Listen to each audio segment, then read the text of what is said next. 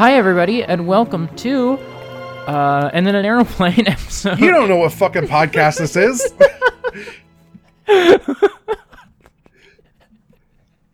welcome to and then an aeroplane episode 18. I'm joined by M.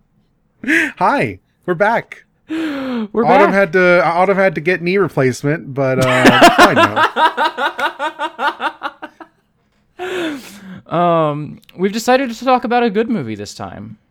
Oh, finally! Thank God. It'd been rough for a bit there.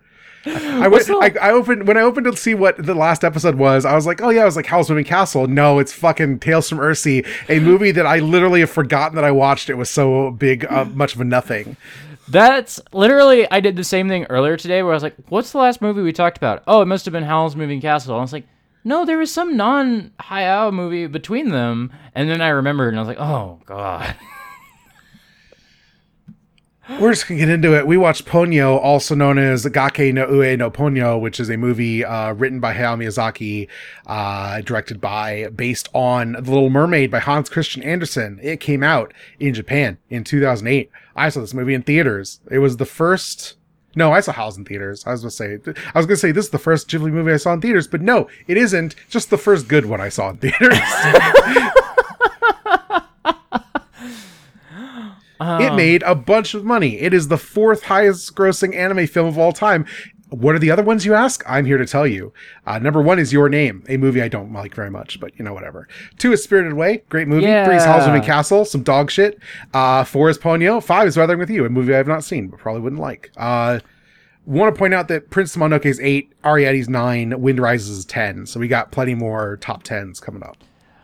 Um, just out of curiosity, I googled highest grossing uh, animated films, and uh, Your Name is number nine. Spirited Away is number eight on this list, so one of these is outdated or adjusted for inflation or something. I don't know. Okay, this is highest grossing anime films worldwide on Wikipedia. Um, yeah, I don't know. This is highest grossing animated films. Um, yeah, I don't know.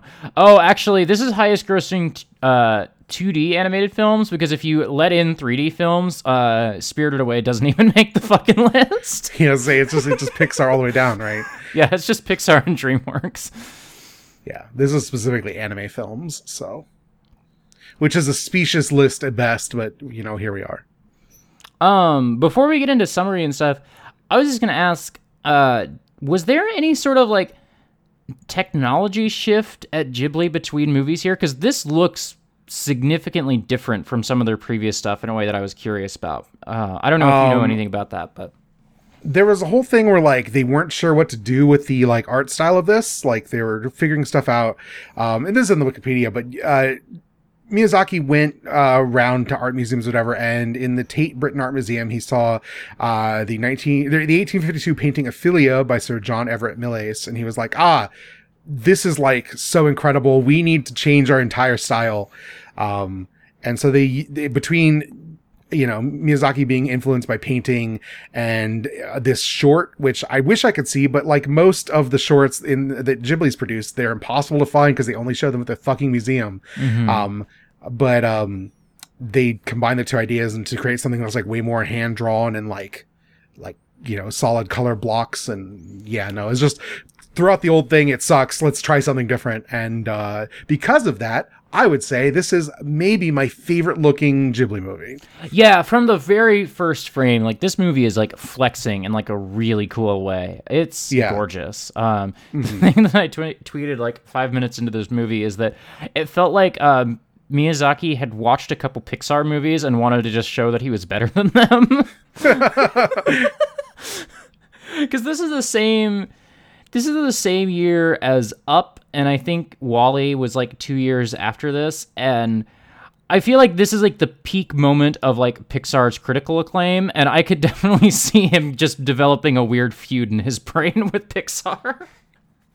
uh i could see that Um, I feel like his actual beef is just with his own success. Um, Yeah. there, there's a really good thing where uh, the producer uh, Toshio Suzuki, uh, it's here's like uh, after the success of Howl's Moving Castle, they recommended that uh, Miyazaki maybe make a movie for fucking children again. this might be like the movie with the youngest audience that we've seen I guess Totoro would be the only Yeah. competition I can think of. Yep, like it's Totoro in this. Like this is a kids ass kids movie. The cast is incredibly young. Like Sosuke's five, Ponyo is whatever, but you know, it might as well be five, I guess, right. for the sake of the movie. Um, but yeah, should we get into summary? Yeah, go right ahead. Okay. Um, so we open on a weird looking dude on a boat uh that's got a little bubble around it. And Oh, you look- mean you mean anime David Bowie?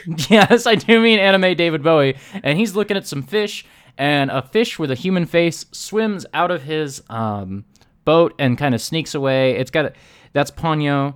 Um, a bunch of other tiny Ponyos try sneaking out, and um, so clearly, like they have some desire to escape David Bowie. Uh, and Ponyo gets out, and she um, kind of like drifts around and she gets stuck in a jar and she meets uh, Sosuke when Sosuke saves her from this little jar she's stuck in. And Sosuke puts her in a little bucket, takes her to school. It's a good time. He has a new best fish friend.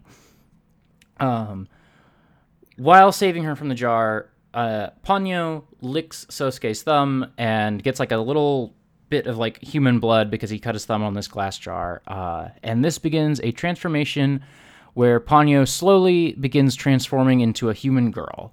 Um, they do a day at school. Um, we get to meet like all the characters of Sosuke's life. Um, his mom, stepmother, question mark, uh, Lisa. Um, It's his mom. It's okay. his, it is his mom. He just calls her Lisa because he's like a cool rowdy boy. okay, him calling her Lisa always confused me. yes. Um. So we meet his mom, Lisa, who works at a retirement center that's right next to the school he goes to.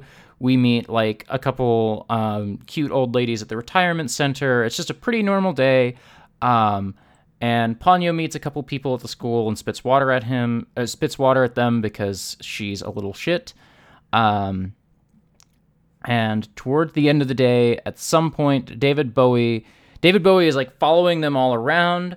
Um, he's got like a weird contraption so that he can breathe on land or something. And um, at some point, David Bowie gets Ponyo back, takes her back to the boat, and is like, um, does like some exposition, but not a ton about just like, your mom and I made you, and like, you know, if you go on land too much, you're gonna fuck up the earth. And I want to bring about the era of the ocean, and uh, this did not stick in my brain clearly.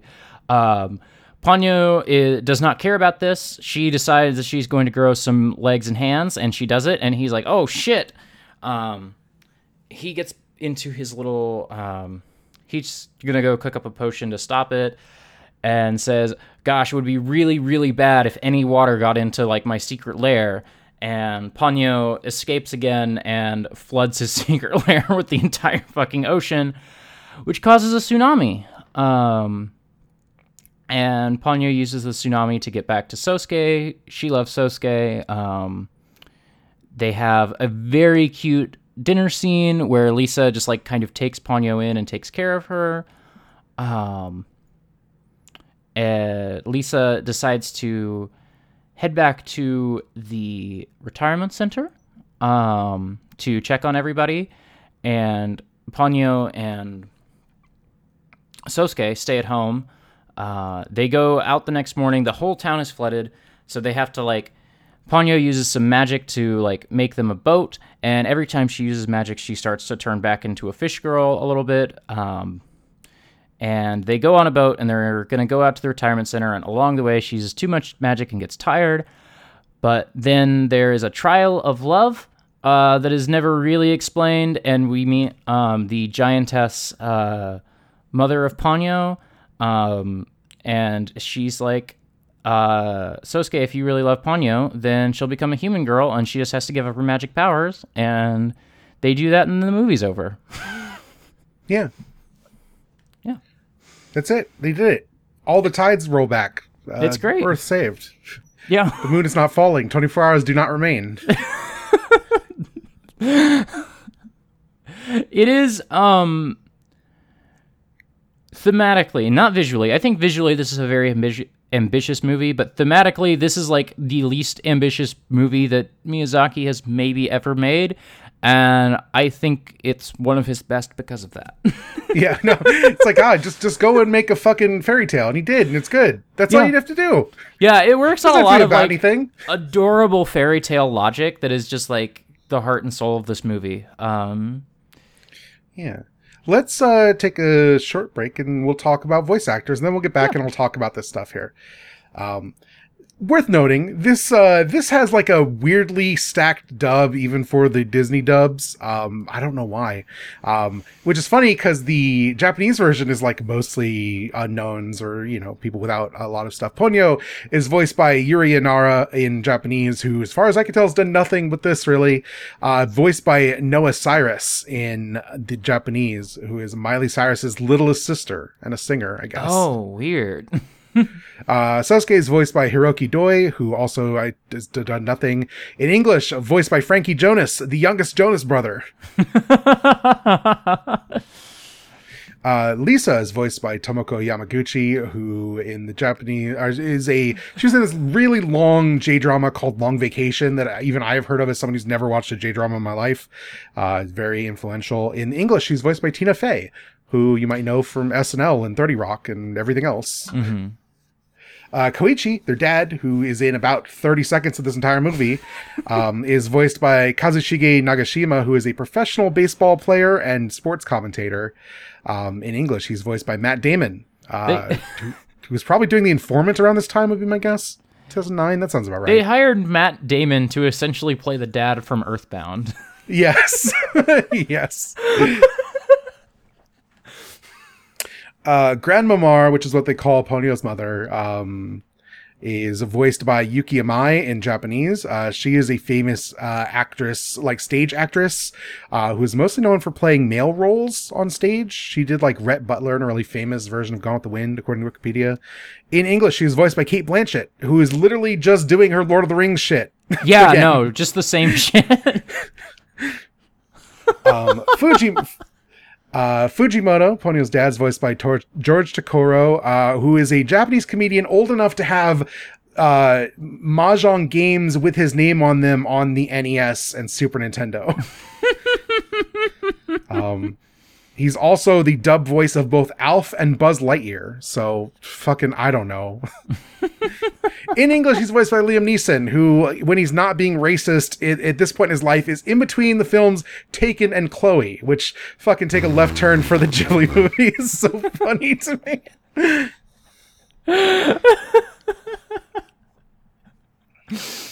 um, the the young mother they meet, like right before the quest of uh of love, is worth pointing out only because she is voiced by Rumi Hiiragi, who is the voice of Chihiro in Spirited Away, showing up again. Uh, in English, she's voiced by Mona Marshall, who is Izzy in Digimon and Musashi in Brave Fencer Musashi, which is a uh, movie I love. Um, the three old ladies in Japanese are three actresses who've been working since like the 40s. They're all still alive, but like I didn't heard anything they'd worked in, so Mhm. that's uh, you know. But in English, they got Lily Tomlin as Toki, uh, who's the really grumpy one, and she's fantastic. Um, been working since the 70s. She was recently in Pink Panther 2 when this came out. I was trying to see what she'd done. I was like, is this around I Heart Huckabees? But no, I Heart Huckabees is like 2004. So, um, Yoshie is voiced by Betty White. Uh, Oh, hell who's yeah. internet meme Betty White. Uh, and Kayo is voiced by Cloris Leachman, uh, who is a classic comedian. She is Phyllis in Mary Tyler Moore Show. She was Frau Blücher in Young Frankenstein. Um, Frankenstein. Frankenstein. I don't I, look. And that's all the voice actors stacked. Weird, weirdly stacked for the uh, dub. Yeah. I assume because this movie did super well in Japan that they were like, well, we're just gonna pour all our money into it. Why not? Why not? Right? Also, Yeah. it's a movie that will appeal to kids, unlike the last two, which have been weird, like sad war movies. Um, Imagine you're Disney, you pick up because John Lasseter's uh, convinced you to buy in on all these Ghibli movies. You get Spirited Away, it's like fucking great. Of course, everyone loves this movie. And then you get all the ones after Spirited Away, which are these like meandering, like navel gazing, dark films. You're like, I we just wanted the fucking girl in Magic Land. they got the cat returns. Like They I'm dig it- sure, yes. I'm sure that did okay on DVD. You know, Yeah, yeah, yeah. No, no, I know, but it's just really funny. Um, so the thing about this movie, because it is a fairy tale, because it's so lighthearted, the part where Fujimoto has like apocalypse juice to wipe humanity off face of the earth in his like sub is just like a like side beat that you literally kind of forgot about as you were explaining it. In the Yeah. thing. Like he's, he's got some juice. I, Age of Fish. I don't know. Yeah, he's he's collecting nectar f- that's going to like primordially reset the earth to make it an ocean planet, and all humanity is going to die. Um, It's extremely funny because he's got like vials of the shit that are labeled like 1891, 1907, and like you kind of know that something bad is going to happen because he's like clearly forecasting that like oh yeah, this is not going to break well for him. Um, but in like the next two minutes, Ponyo shows up and just destroys decades of his work. yes. it's fucking Yes. hilarious. accidentally unleashes the apocalypse early. A real mistake for everyone involved. Mm-hmm. Um, but also, like, Fujimoto is like a dude. He's a dude. He's a normal man who fell in love with a giant fish lady. Uh, Rebecca Sugar furiously taking notes in the background watching this movie. I, li- I thought the same thing. And so he's he's decided to live in his little bubble under the sea and just like be the the uh, like maestro of a new world, but like it's not even his world, just a fake ass poser. He's just like a grumpy environmentalist who decided that people all need to die. He's just poison ivy, but like way less cool. I thought because very early on, um, you see like the first thing that happens is you see like the like beauty of the sea. Like you get all of these ro- lovingly rendered like jellyfish and like regular fish and crabs. You get all that stuff. Um, and then you get closer. to Like Ponyo swims close to land. And it's just trash everywhere. The very the reason that Ponyo is in such a bind at the beginning is because like she gets caught in like a tra- like a a boat that is like trawling up trash off the floor of the um the sea there, the bay. Yes. And like you, I thought I was like, oh, it's gonna be another one of these like environmentalist um Miyazaki movies. That's about all you get out of it. like those two Yeah. things, you know? You get like the sense that like on some level it would be nice if the earth was just paved over by the ocean, right? Like it seems like it's bad for the people living on this island, but like other than that, it's it's kind of nice. Like there's this great shot uh, where all of the like all the boats in all the world are like on the like caught up in this giant wave that's coming and gonna wipe out everything. And just like yeah, this is nice. As I'm watching this, I'm like yeah, okay, I'm here for it. Maybe it's about where we are in 2020, but I've, I feel like I've always felt this way. Like the apocalypse of this movie is like it's nice. It's very pleasant. I'm, I'm here for it. I'm ready to sign up uh, to be washed away by the giant fish. Um, yeah, and it, it's, I guess, like a through line of the movie, but it's not like it's not as strong. It's just that like I think it is just like one of the natural like preoccupations of Miyazaki that sneaks its way into the movie rather than being a movie about that. Um, Yeah, which But I think like, is the, you go. oh, go ahead. Uh, I was just gonna say that like I think that's just like a that's a good fun way to like bring that in where it's not like at the forefront of the movie. I think it just being like kind of a subconscious thing that bubbles up is like uh interesting and fun. Yeah. Um, and also because it's got this like very dream, like dreamy logic to everything. Everyone, even when their entire home is covered with water, they're all fine. Like they're all just in a little bubble dome uh, around the old folks' home, and all the old people are, uh, you know, in that Twilight Zone episode where they're young again and running around like nothing's wrong with them, and it, it's just good. It's just nice. Yeah, um there was like a moment as like uh Sosuke Bosuke is like pushing his boat through the um You Like- can't say that. You can't say that.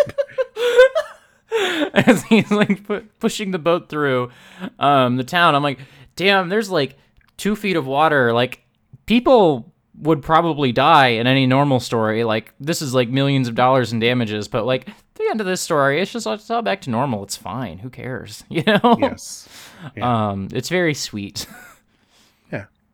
Um, and yeah, like the fairy tale logic kind of suffuses everything to where just like, you know, most people are totally unbothered by seeing this fish that's got a human face, and like at some point, um, like the national, like the equivalent of the National Guard is like sailing around trying to get everybody to the local hotel, and they see these two five year olds. They're like, no, actually, we're gonna go to the retirement center, and the National Guard is like, okay, sure, yeah. Yes. Is the amount in which like five year old kids are just like given agency to do stuff is. Ve- I've always loved that about this movie. It's just some kids going on an adventure. The other thing it reminded me of um, was Lilo and Stitch. You know, Oh yeah, yeah for Um, sure. The way that Lisa just gives them free reign to just do it, do what they're gonna do, is just like such a good vibe. Um, the thing I like about this is like in this movie, and I think it's like the thing that I think it's fine in Lilo and Stitch, but it's not like the thing I enjoy when I watch that movie is there's no question that Lisa is a good mom. She's a good Yeah. fucking mom. And Yeah. like so much of Lilo and Stitch is like, oh, the people around her think that she's like badly taking care of uh, Lilo. And so they might take Lilo away. And that, that's like your tension. None of that has to be here. Lilo, uh, Lisa's super solid. She's a working mom. Her husband's like this deadbeat on a boat who's apologized to her every time he has to go back out to sea. And she's just taking care of her kid who like, she's like cool enough. She's like, you know, you can call me Lisa. You don't need to call me mom. I'm cool like that. As she's like driving her little car around these in- impossible mountains in the middle of nowhere. her little car, which is like the fusion dance between the car from Only Yesterday and every car from Cagliostro.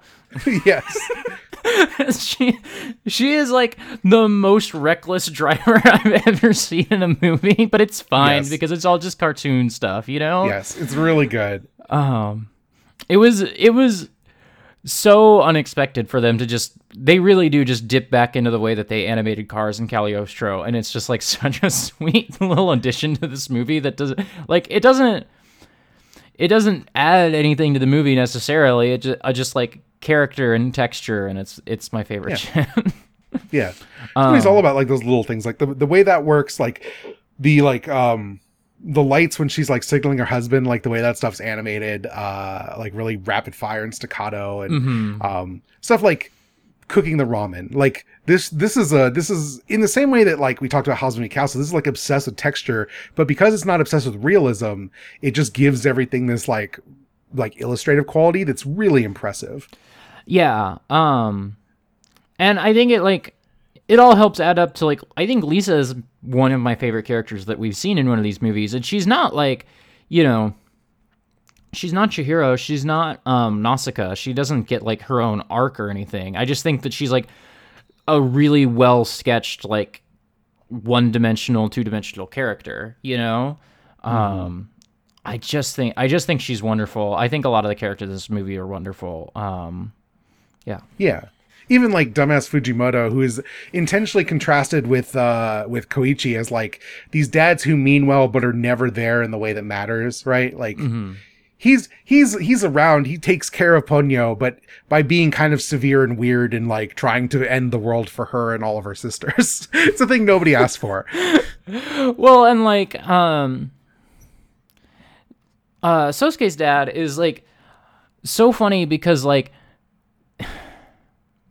he doesn't seem like a bad dad. He's just not ever around and like it's so funny the ways that he tries to patch over it of like giving uh giving Sosuke like the cool captain's hat and is like I need you to like be the captain of the home or something. Just like it's it's very adorable the way he tries to paper over the fact that he's never fucking around.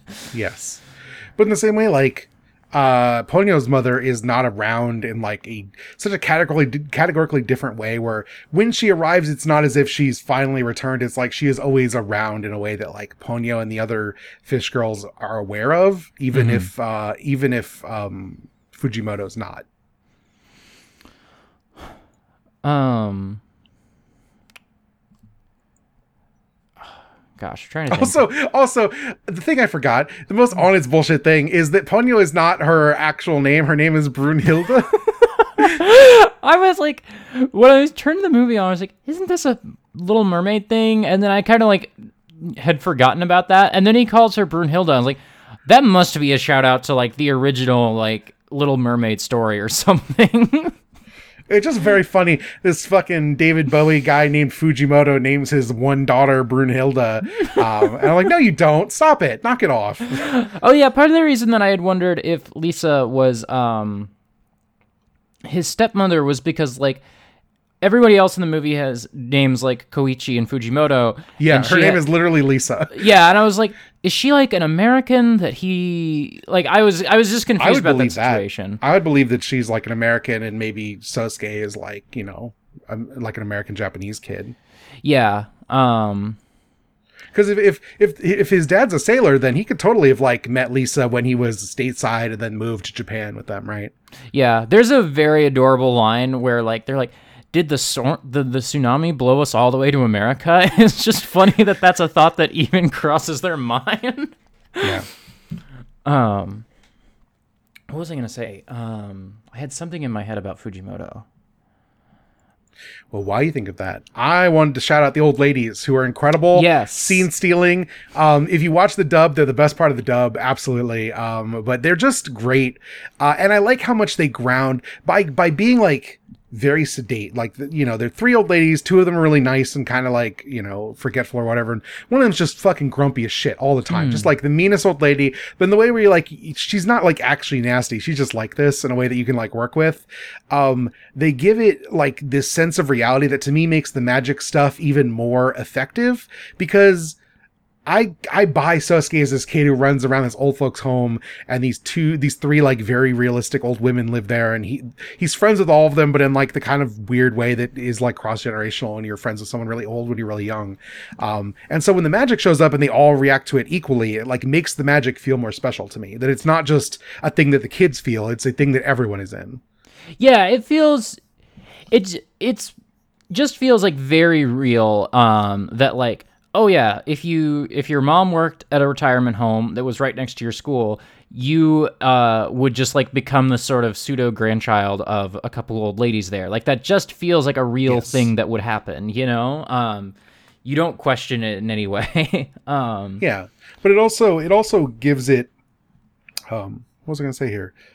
Um, damn, I had a thing and then I immediately fucking threw it in the garbage. Just Well, I remembered. I remember the thing that I was gonna say, Okay, which was go ahead. actually nothing to do with Fujimoto.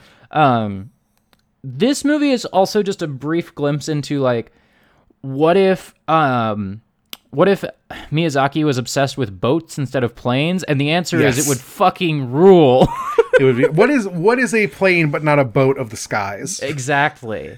Um, Uh, that's the thing. I was, uh, you know, this actually ties into the point I remember I was going to say. Is in a lesser movie, Ponyo's magic would be a thing that only Sosuke saw. Like when she enlarges the little toy boat and they ride it around or whatever, it would be like a thing that they did separately, and then it would be gone by the time they ran into adults. And like that's just not what this world is. Like everyone lives in this, like interacts with this magic. It's not Calvin and Hobbes logic, right? Mm-hmm, Mm-hmm. Well, and um, one of my favorite scenes in the movie is um, Lisa is driving away from the tsunami, and Sosuke is like looking in the looking out the back window of the car and sees Ponyo like riding on a fish, um, and like doing all this like weird magic shit, and you're like just begging Lisa, turn around, Lisa, see the magic, and she doesn't, and she doesn't, and do- she doesn't, and then she does, and she's like, okay, I guess magic exists, and just rolls with it, and it's like, well, I, whether magic exists or not, there is this little girl here, and I can't just leave her out on the street. She's coming inside, and we're do- we're having like this incredibly warm scene of like getting the kids ready for bed. um, Yeah. it's very funny. They like pull out the radio and they call Koichi and um like she's just like, "Hey, I'm here with uh Sosuke and Ponyo." And I was like, he, "Koichi doesn't know who Ponyo is." Has never met this child. And then the child just shouts, "I love ham" at him. um the other thing Uh, about that's this because Ponyo loves ham. Ponyo loves ham. the other thing about this movie is that like it made me think about um especially there's a very funny scene where Fujimoto is like, "Oh, the boat's leaking crabs." Um and like you see just like a million fucking crabs in the boat. And um I was just like fantasizing about like, man, what if uh Miyazaki had like spent more of his career just like lovingly rendering like sea creatures and insects. Like, because there's like, you get it in this movie and you get it in Nausicaa, and it's like my favorite shit that he does. Yes. or more likely that his staff does. but, you know. Yeah. all right. I think that might be everything. Unless you have something else. I You have think that's everything. It's a good movie. It's a good movie. It's 100 minutes long. It's exactly the length it should be, you know? Yeah.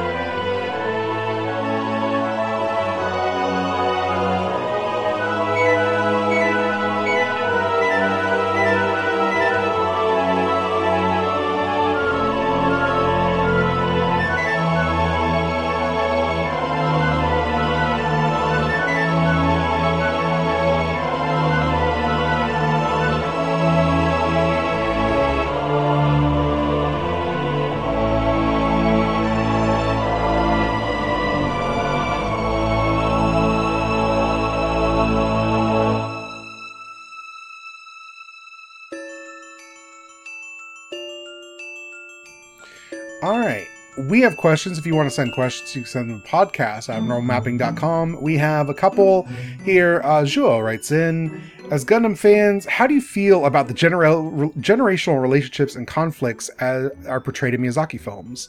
Does it relate in any way to the ecological message that has been present from Nausicaa through Ponyo?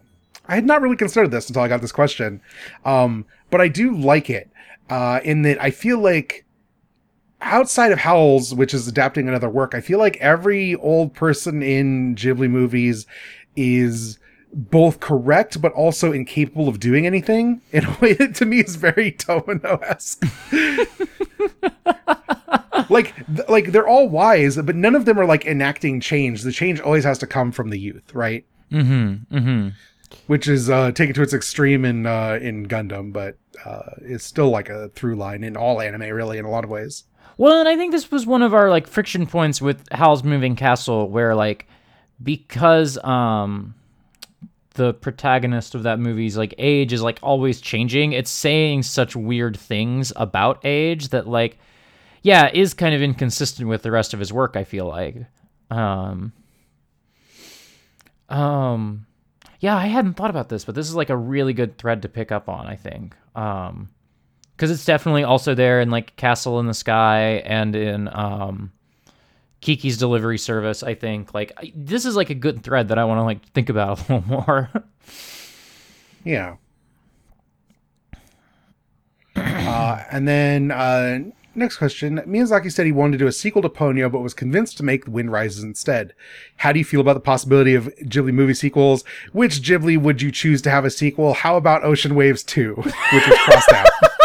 was that you or? The... no, that was them. I just it was crossed out in the thing. Um, I mean, I would be fine with a. Uh, I would be fine with a Ponyo sequel. Um, seeing Ponyo, I'm now worried about the Wind Rises because the thing that I like about Ponyo is that it's not about anything, and I know the Wind Rises is maybe his most like I'm about something movie. yes. Um, Ponyo would be a great movie to get a sequel. Um, not Porco Rosso. Um, I would be. I think you could do something interesting with Whisper of the Heart besides just the cat returns. I don't know. I don't have a pitch for it off the top of my head. I think someone could do something interesting with Whisper of the Heart that is that isn't that follows up from the human stuff. I don't think I want Ghibli doing that. yeah, yeah. The problem is that like um if I'm gonna look up his name real quick, if, if Kondo had like you know lived to make another movie, I think him doing that would be interesting. I don't trust anyone else at Studio Ghibli to do that. Yeah, um, I'm not um, against. I'm not against sequels though. If you if they wanted to if they wanted to adapt the rest of Nausicaa, I would love it if they did that. Mm. I don't think they can make that movie, but I'd be really excited to see it. I I think you could do. I think you could do a sequel to Mononoke for sure. Oh, I want them to make things I'm interested in. Were they going to make like a Curtis movie about him, like after uh, Porco Rosso? Wasn't that in the cards at some point? That was definitely that's come up on the podcast before. I definitely yeah. have heard this idea before. Um, I think a sequel to Porco Rosso would just lose every everything that makes that movie so charming. I don't know. I mean, I think I think it would end up being a cat return situation where even if it includes the same characters, it's just in such a different context that yeah. it would be a different thing. And I think that might be true across the board. Um, you know, that's kind of the that's kind of the reason that I would maybe be okay with a Mononoke uh, sequel. Um, I think I wouldn't want Miyazaki making it. I think if someone else went in and like muddied up the world of Mononoke a little bit and like was like actually if someone went in and thought maybe we can like do something here maybe there's like the bones of something good that we did not like use at all last time Yes. Uh, we have questions from Adam. What do you think about deep sea and prehistoric sea creatures? They scare the heck out of me.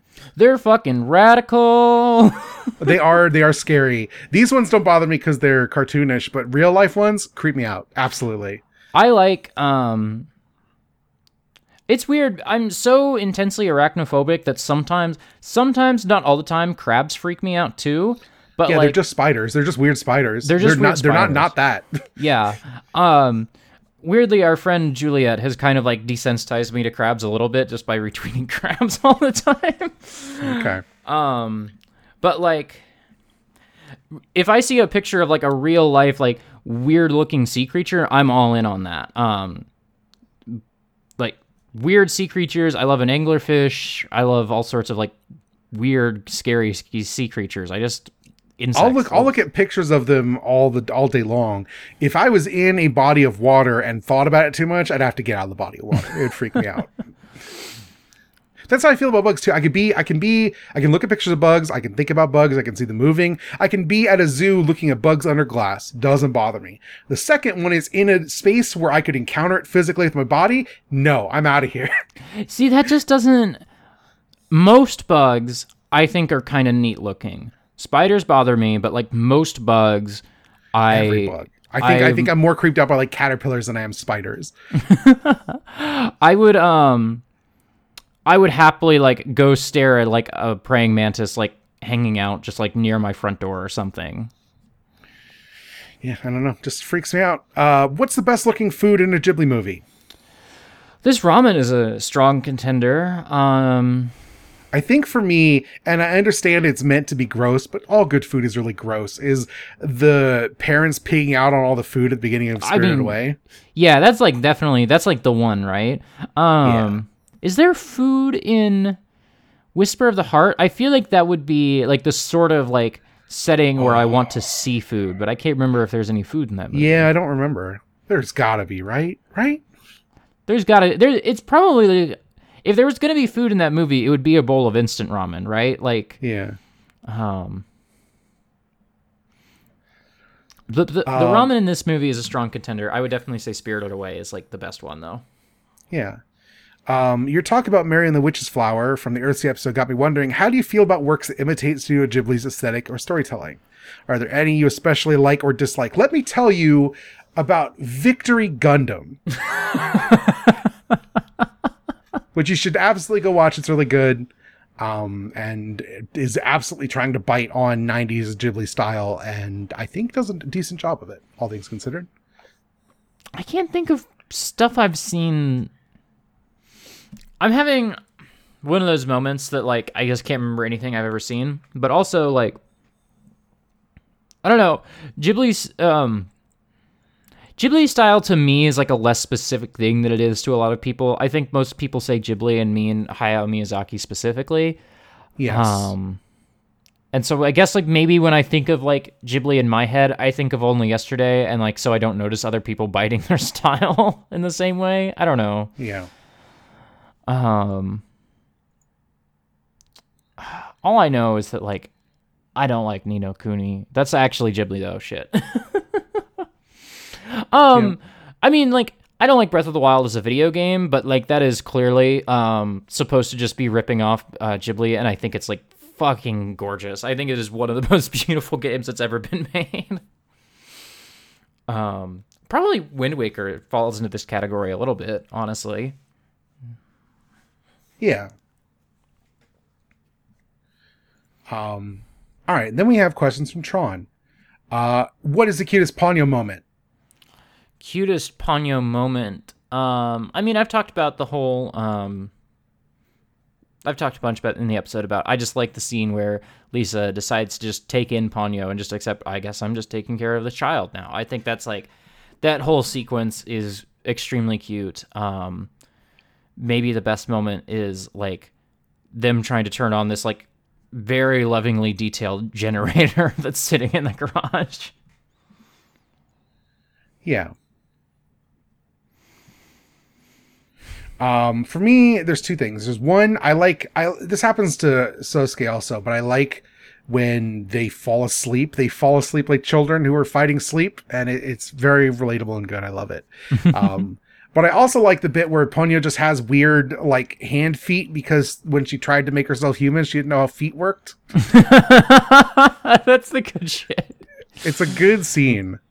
Also, like the moment that Lisa walks in and like the kids are, have their feet on the kitchen table and they're like fucking like touching each other's feet to each other. Like I feel like most mothers would be like, "What are you two doing?" and Lisa just rolls with it in a very funny way. Um, yeah, it's good. Uh, the other question we'll pick up here is, uh, how do you feel about the way this movie portrayed Sosuke's parents versus My Neighbor Totoro's parents in peril in a kid's story? Um, it's been so long since we watched Totoro. Um, I mean, Totoro's about sick mom, and the Yeah. whole driving force is like, oh, did something happen to her? Yeah, um I mean the big difference between these two movies is that like um Lisa is a very good mom who is always close at hand and like um it is like a very they're making the best of a bad situation. They're both making the best of a bad situation, but it's just in such a different way. Um because I think because like the gender roles are flipped because it's the dad who's gone versus the mom who's gone um in these two movies. Uh I kind of lost Yeah. the tre- thread of what I was saying, but yeah. yeah. Uh, I do think it. I've never, I did not really think of this movie as like one that where the parents are imperiled, and I think the reactions of the kids are part of that. Like, so much of the terror of the back end of Totoro is, you know, young sister runs off panicked, and the older sister realizes that she's gone and panics, and their mm-hmm. fear and worry looking for each other. There's none of that in Sosuke and Ponyo. Like, they are going to love each other and get through it. And that's just what they're going to do. Even when he's like dragging and increasingly like de-transforming Ponyo through a tunnel, right? Like none of that is, none of that is like pressure in the way that like even like Chihiro's like final trial to guess her parents is pressure to me. I had a moment when they like when they stumble upon Lisa's car that I was like, "Oh, did she die or something?" And then like within a half a second, I'm like, "Oh no, the music would be very different if she was dead." Yes. like it's fine. I like that she just got whisked away and is off talking to uh, rose quartz under the water. Yeah, and we never really find out what they're talking about in a very No, they're just mom things. Just mom things. It's nice to have parents that are just good in a in a animated film. Yeah, yeah. Um I I almost kind of thought like yeah, I almost thought early on as like the dad is like never home that this was going to be like a central theme of the movie um and it's just not. It's just good parents. Yeah. Yeah. All right, that's everything. Again, podcast abnormalmapping.com. Next time, do you know what's next? Uh The Secret World of Arrietty, the best fucking movie. It's really I remember really liking it. I have not seen it since it was in theaters, um, but I remember liking it a lot. Um, so I've look I've forward to that. maybe um I was dating someone who had like younger brothers that would like just put on movies. So it's possible that like I was at their house and saw Arrietty since it was in theaters, but the last time I like paid attention to Arrietty was in theaters. So yeah. From the director of Mary and the Witch's Flower himself, Oh god. Hiromasa Yonebayashi. Well, from the director of Mary and Witch's Flowers, but also written by Hayao Miyazaki. So like I hate Miyazaki sometimes, but like there is a certain level of craft that you're gonna get at least. I know. Um, well, so he has an interesting career. We'll talk about him when we get there because uh, he's working on key animation for the '90s. Worked on Serial Experiments Lain. That's a good. Fu- if you've seen Lain, you should watch Lain. I should watch Lain. I should finish any anime ever. That one's like 13 episodes. There's no excuse. Well, you know what? Uh, I'm 11 episodes into season one of Hannibal. It's been a real struggle to watch 13 episodes of Hannibal, so we'll fucking see. that's because those. That's because those are hour long episodes. That's fair. That's fair. It's Where not can the people gore. find you? The gore is Where not the can people problem. find you? Where can people find you? We're done. We're not talking about gore in our Ghibli podcast. You fucking kidding me? You can find me on Twitter at autumnal underscore coffee. I've got a pinned tweet with links to all my podcasts, and right below that pinned tweet, you can find a link to where to support the Export Audio Patreon.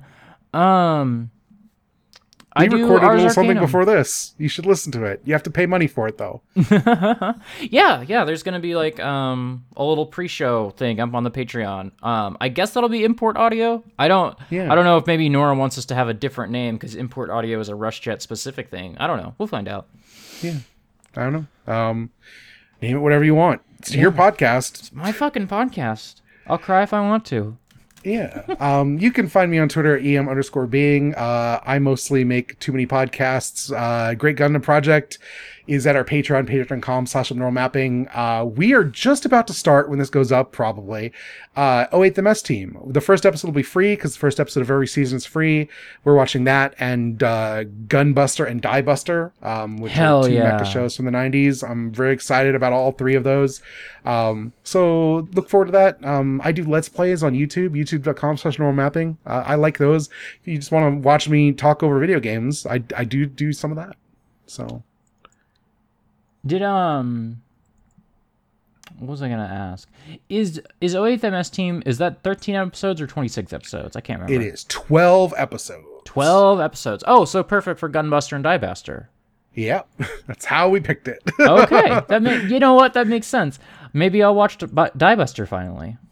I have, I have not seen Diebuster. I've seen Gunbuster. Fucking love Gunbuster. Holy Fucking shit. love Gunbuster.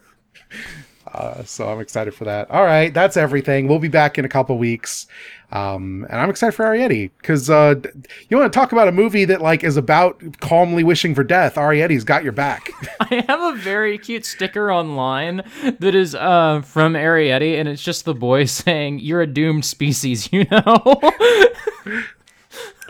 Look, we'll talk about it. I have a, I have a lot of thoughts about how th- that boy is, so we'll get there. We don't have a sign off. Well, I think that is our sign off. You're a doomed species, you know.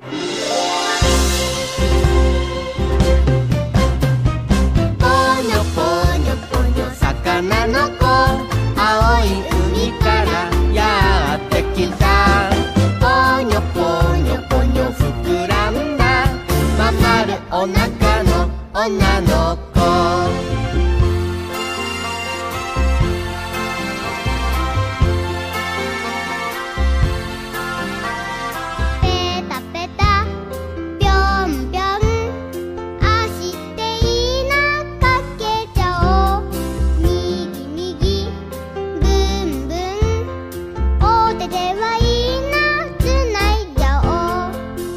の子と跳ねると心も踊るよ。